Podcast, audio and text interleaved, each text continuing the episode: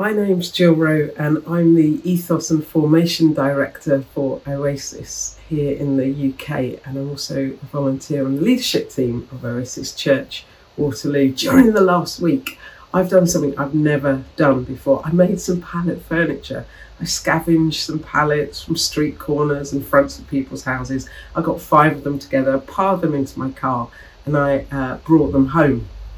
Having got them home, I smoothed them off with sandpaper I painted them, I got some fasteners, I screwed them together. I used an electric drill and an electric screwdriver that I borrowed from a friend, and hey presto, I've built a garden seat and a table. And even I'm impressed with my work. Why am I telling you about this? It's a good question. The reason is this in the garden, in the small block of flats where I live, there were only three chairs in our communal garden, and three was not enough. We needed more. So I made more. I built more seats. We'll come back to that in a moment. During August, we're looking at these five eyes that represent the core values of us at Oasis Church. And today I'm going to be spending some time looking about the value of inclusion, which is all connected to me making pallet furniture. Honestly, it is. Inclusion is one of those words that we may use, but perhaps don't always fully appreciate the depth and significance of its meaning and implications. And even today, if we were to scan news reports on the internet or in print, we would find articles that are about the opposite of inclusion, written about migrants crossing the English Channel, where they're described as invaders, not just by journalists, but by politicians sometimes too. Invaders. Invaders are the enemy. They are those that come to take what we have. They are those that are different to us. They're those that pose some kind of threat to our way of life. And this language isn't just used of migrants, it's the language we use about those we believe to be wrong. It's the defensive posture we take when our way is challenged by the presence of those who live differently. It's what happens when we other others. Expect you can hear the pattern in the language. It is the language of exclusion and it's under, underpinned by this belief that the other is of less value, is unacceptable, and is therefore unwelcome. In the film The Terminal, which is based on a true story, Tom Hanks plays this character, Viktor Navorski, who finds himself caught in no man's land at JFK Airport in America. During his flight, his country, there's been a coup, it's been annexed from the inside, which means his passport and his entry visa to enter the States is no longer valid. He has no right of entry into America. And his encounter with passport control ends with his rejection by a senior official who says these words You don't qualify for asylum, refugee status, temporary protective status, humanitarian uh, parole, or non immigration work travel. You don't qualify for any of these. You are at this time quite simply unacceptable. Unacceptable. Tragically, this belief and this way of behaving still exists among some. Father Gregory Boyle says this the wrong idea has taken root in the world, and the idea is this that some people's lives matter less than others. Jesus was big on inclusion. When you read through any of the Gospels, you come across story after story, encounter after encounter of Jesus not only engaging with those rejected by others, but positively including them.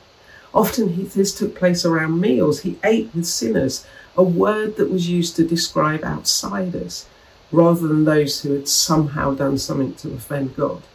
The shepherds, the first people to be told about the birth of Jesus, were called sinners. So Jesus engaged with and included those that others firmly believed were unacceptable. And in Matthew's Gospel, Matthew writes, The Son of Man came eating and drinking, and they say, Here he is, a glutton and a drunkard, a friend of tax collectors and sinners. For Jesus, this reputation he gained pretty much all took place over meals, eating and drinking. Inclusion was about the real life stuff wasn't a discussion or a debate. Inclusion was and is an action. Inclusion wasn't and isn't about tolerance. Tolerance is when we put up with something. But inclusion, inclusion is about eating and drinking and becoming friends and creating space with people. Which gets me back to the pallet garden furniture I made. I made it because there wasn't enough space for everyone, so there needed to be more. Of course, I could have just said it's absolutely fine that there isn't enough for everyone. It's tough luck for those people.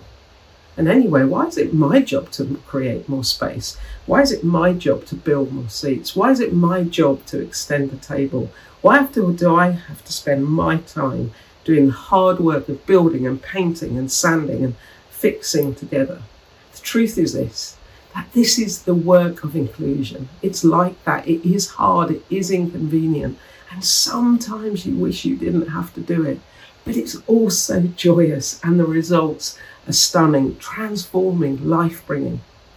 Richard Rohr writes this We don't see things as they are, we see things as we are. We don't see things as they are, we see things as we are. And our discomfort with the idea of including those we incorrectly believe to be unacceptable is rooted in a fear that there isn't enough of something to go round. It's believing the notion of scarcity. It could also be rooted in a belief that there's this angry God who needs to be constantly pacified. And the way to do that is through our own goodness and perfection, following rules and making sure that others know exactly what those rules are. It's like we think there isn't enough divine love to go round. And when we feel like that, we go into protect mode. We even have to protect God from being misunderstood and misrepresented. We need to keep ourselves and God clean uncontaminated. And our greatest weapon in that, in that battle, is to exclude those who we deem unacceptable. But what if all that is wrong? What if we have missed the point completely? What if binary notions of acceptable and unacceptable are all off key? What if God is love? Love. Endless, endless love for everyone. And there's nothing we can do to change that.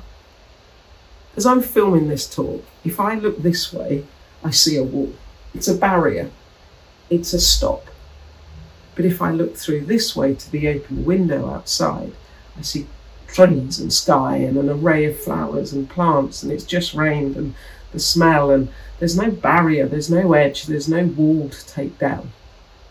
And if I was to actually step out of my flat and to go down there, I would discover so much beauty and so much diversity. Where you stand determines what you see a wall, a barrier, or space and growth.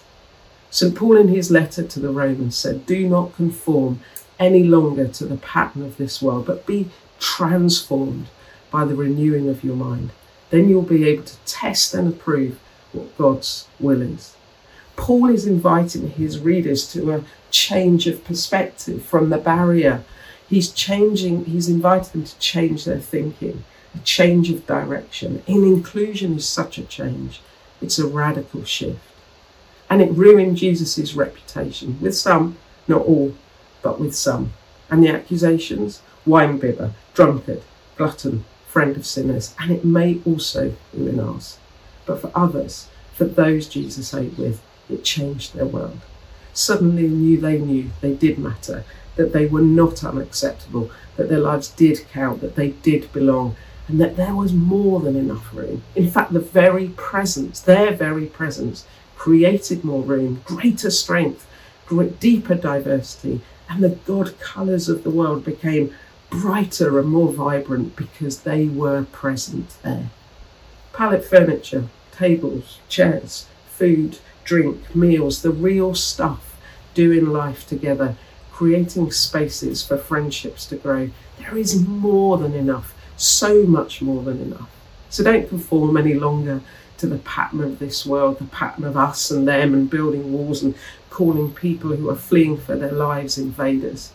Do not use holy text to declare unholy decrees but be transformed by the renewing of your mind that God is love, love, endless, endless love, so that we will be able to test and approve what God's perfect will is.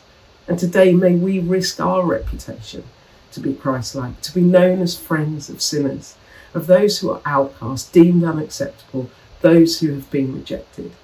May we commit today to inclusion, to welcome, to knowing that there is more than enough.